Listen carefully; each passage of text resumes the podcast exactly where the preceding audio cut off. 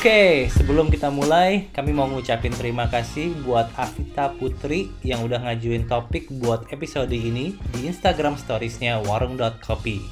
Buat kalian yang belum follow, jangan ditunda-tunda karena setiap update dari Warung Kopi bakal kami infoin cuma di IG. Follow juga Spotify kami buat dapetin notif ketika ada episode baru. Kalau kalian punya topik menarik buat episode hashtag ngopi 5 menit selanjutnya ini, boleh langsung DM aja.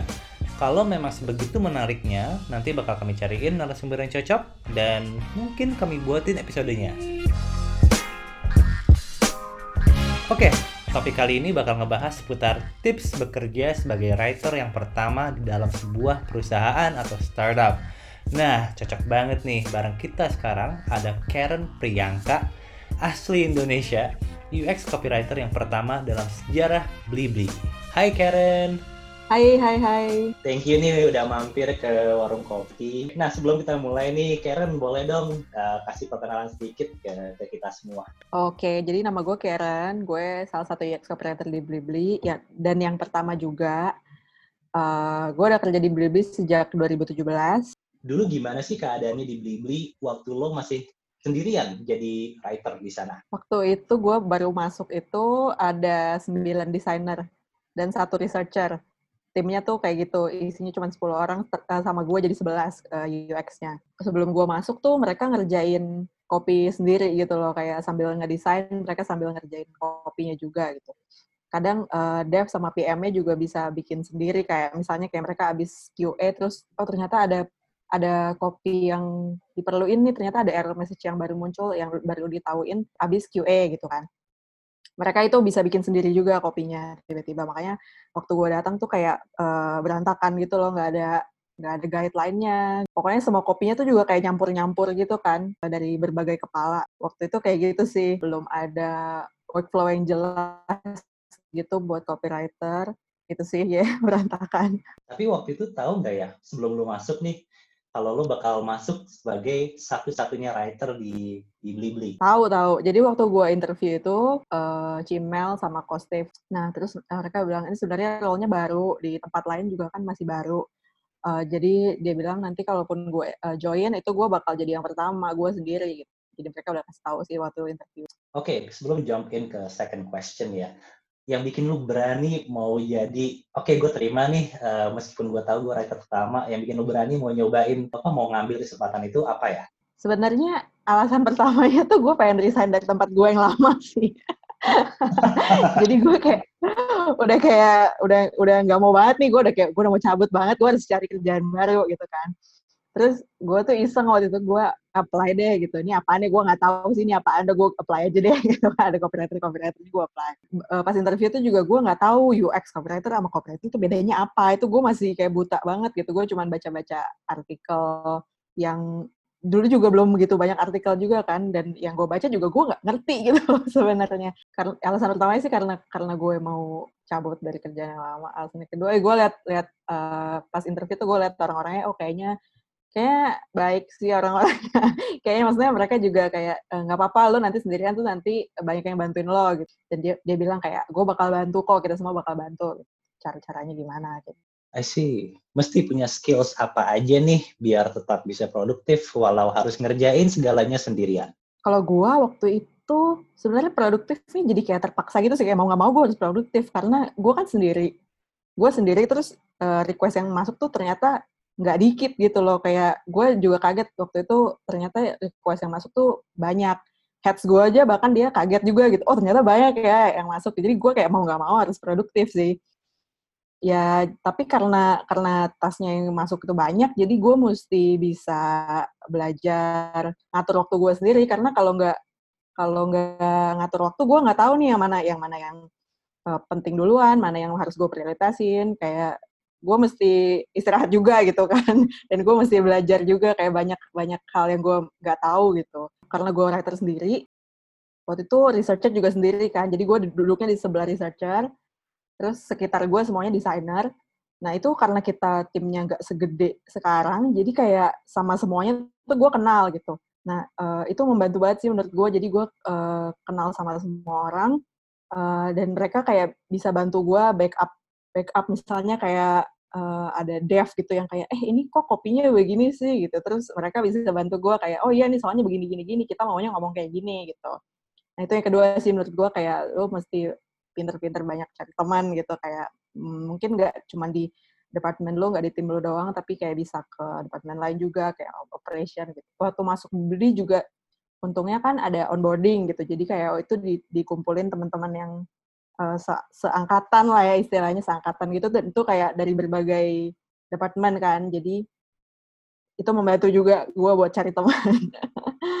Terus uh, dulu juga sempat diajak kayak ke event-event atau kayak event-event itu yang kayak UX ID, meetups atau product tank gitu. Nah itu seru sih dan menurut gue itu lumayan kayak kalau misalnya gue mulai apa ya mulai galau gitu kayak apaan sih gue sendirian ngerjain kayak gini datang ke uh, event-event kayak gitu tuh membantu sih kayak oh gue uh, bisa terinspired inspired lagi nih gitu uh, setelah datang ke acara-acara kayak gitu karena ternyata banyak teman-teman yang baru juga di UX gitu dan kita kayak belajar bareng-bareng gitu sih. Dan sebenarnya waktu lo masuk itu UX writing juga masih relatif baru di Indo kan ya bisa dibilang? Iya, baru banget baru banget. Oke, nah tadi kan lo mention soal produktif ya. Nah gue nggak tahu nih apakah setiap harinya, uh, setiap hari lo produktif saat itu atau pernah nih ada kalanya lo burn out gitu, pernah nggak ya? Burn out ya, pernah-pernah aja sih. Berarti gimana ya? Maksudnya kalau sekarang mungkin dengan adanya tim uh, atau siapa pun yang punya tim ya bisa bisa dioper nih dibagi-bagi tugasnya gitu kan. Nah, cuman lo satu-satunya writer, lu oper ke siapa nggak ada pastinya kan itu gimana ya gue sih waktu itu burnoutnya kayak ada ada dua sebab sih kayak bisa disebabin karena orang lain atau dari diri gue sendiri gitu kalau dari disebabin sama orang lain tuh gue ya ngomong aja sih sama orang itu kayak yang bikin gue kesel tuh apa sih gitu kalau dibilangin kayak gitu nggak mempan ya gue bisa bilang ke heads-nya kan, jadi dia bisa escalate gitu. Jadi biar, biar dia yang kasih tahu gitu kan. Kalau burnout dari diri gue sendiri, ya gue cuman bisa curhat doang sih. cuman bisa curcol sama yang lain, terus kayak um, ya mereka sih untungnya kan karena kita kayak timnya dikit gitu kan orangnya orangnya dikit. Jadi kita tuh dulu kayak suka um, kalau jam istirahat kita rame-rame keluar keluar dari kantor terus kayak gibah aja gitu. Ya itu sih membantu sih menurut gue kayak keluarin aja itu semua. Soalnya mereka juga ternyata banyak maksudnya kayak mereka juga punya uh, pandangan gitu kan menurut mereka tuh kayak gini kayak gini gitu. Itu menurut gue membantu sih. Tapi ya selain itu ya udah gue cuma bisa um, kalau capek gue istirahat habis istirahat ya gue coba nerusin lagi gitu sih. Nah ngomong-ngomong nih waktu sendirian waktu lo cuma lo writernya jadi siapa yang ngedit tulisannya sebelum di finalize lah sebelum dipublish di di web dan di aplikasi? Waktu itu tuh kayak uh, kan di apps tuh ada dua bahasa kan di di web sama mobile web kan cuma satu bahasa. Nah pas uh, bilingual itu kayak nyampur banget kayak berantakan banget gitu. Kayak bisa tiba-tiba yang bahasa Indonesia muncul bahasa Inggris bahasa Inggris muncul bahasa Indonesia kayak gitu. Makanya itu kayak mereka uh, mulai menyadari kalau mereka butuh writer tuh dari situ. Kalau yang ngedit tuh ya gue sendiri sih ya ada orang lain lagi. Jadi ya gue sendiri yang ngedit tulisan gue sendiri gitu. Jadi biasanya kalau misalnya desain request terus mereka ngecek eh kayak kurang cocok deh.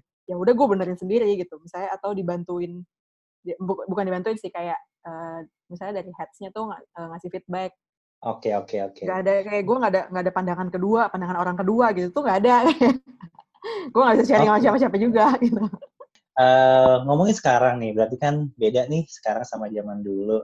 Nah, sekarang kan kalau nggak salah nih lo nggak sendirian kan, masih orang gue satu tim sama lo. nah, pertanyaannya adalah apa nih enak dan gak enaknya antara dulu dan sekarang ya yang paling lo rasain? Kalau dulu waktu gue sendiri karena karena gue sendiri kan, jadi uh, semua orang tuh datangnya ke gue gitu. Kayak, eh jadi kayak benar-benar uh, begitu gue gue masuk tuh kayak desainer-desainer pada, eh ya kita udah punya writer, lu tanya aja sama si Karen gitu. Gue tanya aja sama si Karen, lu tanya sama si gitu. Semua orang ke gue gitu kan.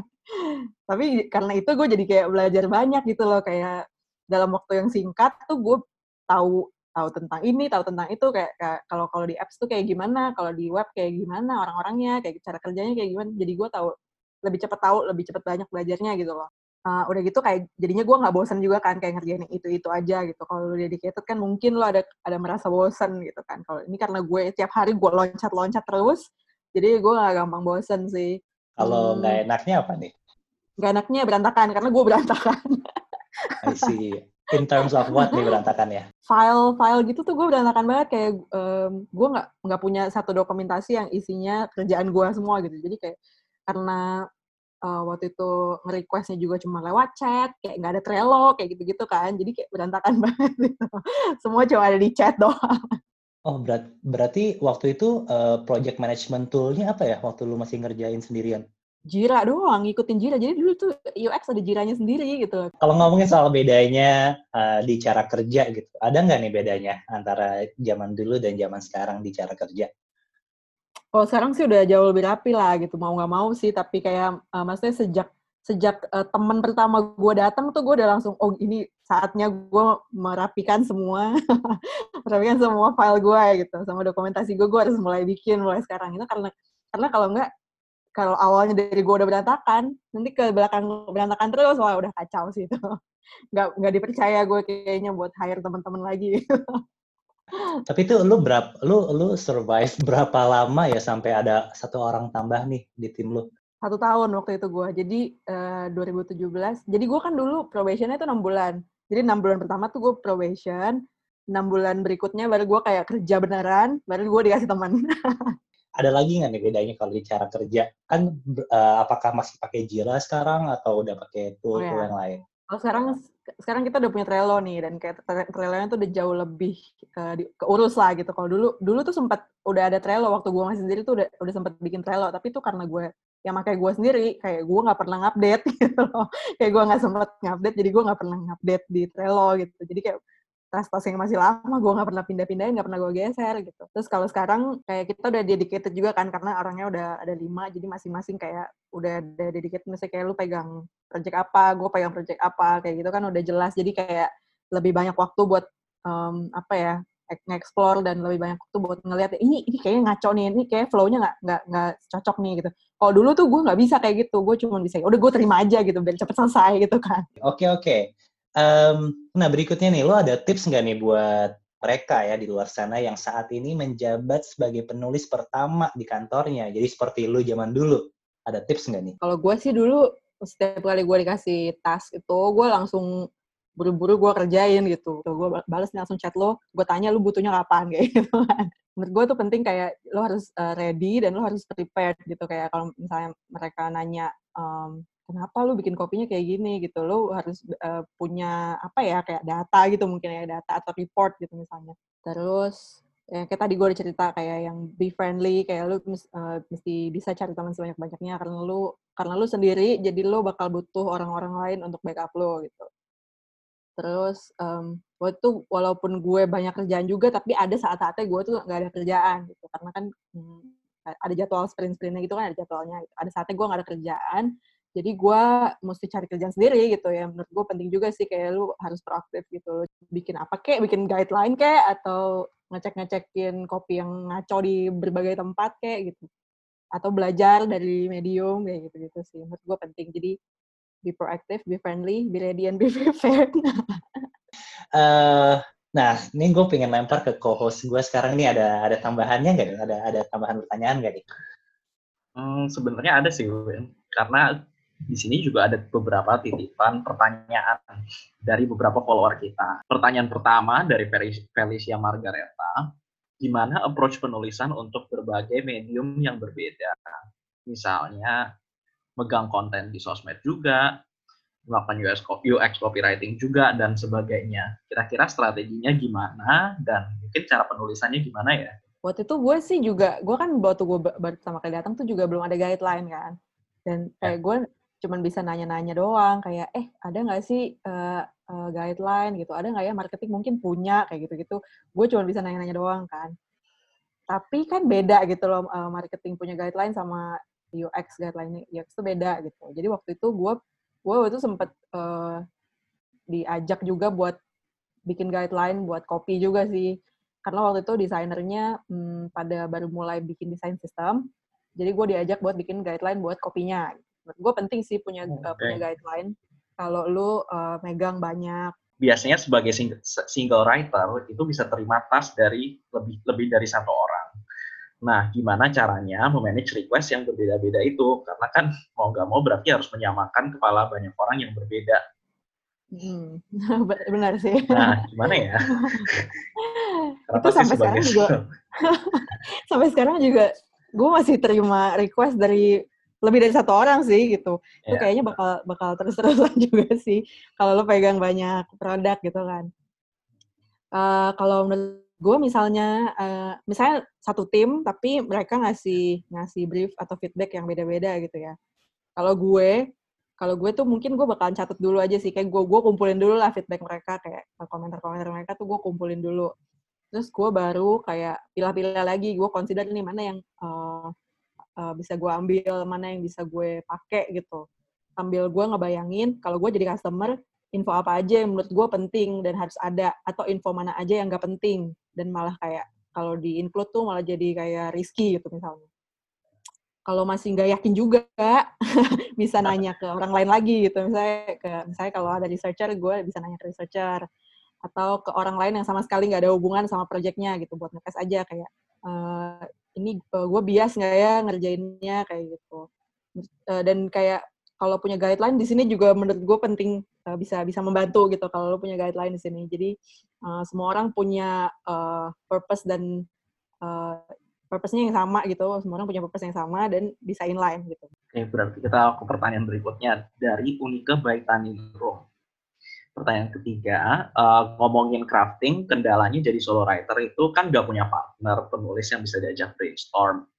How do you deal with this? Kalau brainstorm itu bisa mm -hmm bisa sama siapa aja sih menurut gue ya. Kayak semua orang tuh bisa kasih ide buat kopi gitu menurut gue cuman lo yang uh, punya tanggung jawab buat nyusun kalimatnya yang cocok kayak gimana buat audiensnya gitu kan. Kalau dulu gue bisa uh, bisa brainstorm sama desainer bisa sama researcher sama PM bahkan sama departemen lain kayak operation gitu gue bisa brainstorm sama mereka oh. kalau udah stuck banget nggak bisa nanya ke siapa-siapa di kantor biasanya gue kayak cari artikel atau cari kayak gimana ya orang lain tuh gimana sih kalau di apps lain tuh kayak gimana sih di internet gitu. Oke, okay, Ker. Wah, thank you banget nih sebelumnya. Um, gue udah nge-share banyak banget insights. Kalau gue simpulkan di sini, sebenarnya bekerja sebagai writer sendiri zaman sekarang bisa dibilang beda ya, karena mungkin sekarang ini resource-nya lebih banyak daripada zaman lu dulu gitu kan. Ketika UX writing masih masih bisa dibilang lebih apa lebih fresh lah dibandingin sekarang kan udah udah banyak artikel ya berarti ya. ya ya ya. Sekarang sih udah jauh lebih banyak artikel sih dan kayak lu, lu cari UX writing di Medium tuh udah yang keluar banyak banget dan bagus-bagus gitu artikelnya. Dan kayak sekarang juga udah banyak yang tertarik juga kan kalau UX writing udah nggak takut gitu loh kayak kalau dulu kan gue kayak nekat aja udah. sekarang kayaknya sih udah banyak kayak banyak apa ya persiapan lah kalau lu mau jadi UX writer. Oke okay, cool, thanks again uh, udah mampir ke warung kopi. Semoga apa yang udah di share sama Karen uh, sejauh ini bisa bermanfaat buat uh, kalian semua, terutama yang bekerja yeah. sendiri. Jangan lupa tetap stick with us warung kopi karena berikutnya buat ngopi 5 menit hashtag ngopi 5 menit bakal banyak topik-topik lainnya yang mau dibahas. Thank you, thank you guys. Bye. Bye.